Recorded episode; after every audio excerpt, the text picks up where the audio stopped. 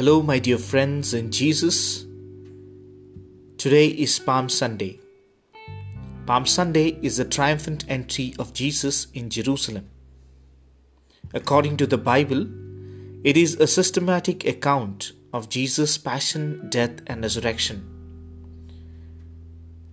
This is a special day that marks the grand finale of Jesus' rule as Messiah and King riding on a donkey. He is being welcomed by the people with palm leaves. It is a reminder of the upcoming events that are about to follow. Firstly, the suffering that Jesus would go through. Secondly, the glory that Jesus would gain through suffering. And thirdly, the Savior would bring transformation in the world.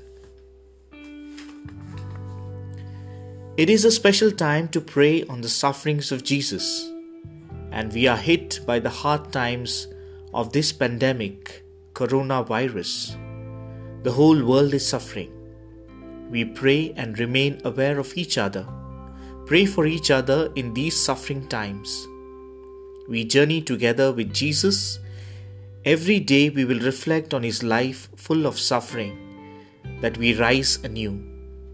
Let this pain and suffering bring hope and joy to all of us.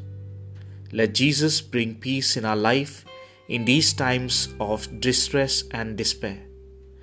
Lord Jesus, I ask you to bless me and my family that we may accept the suffering and pray for each other. Amen.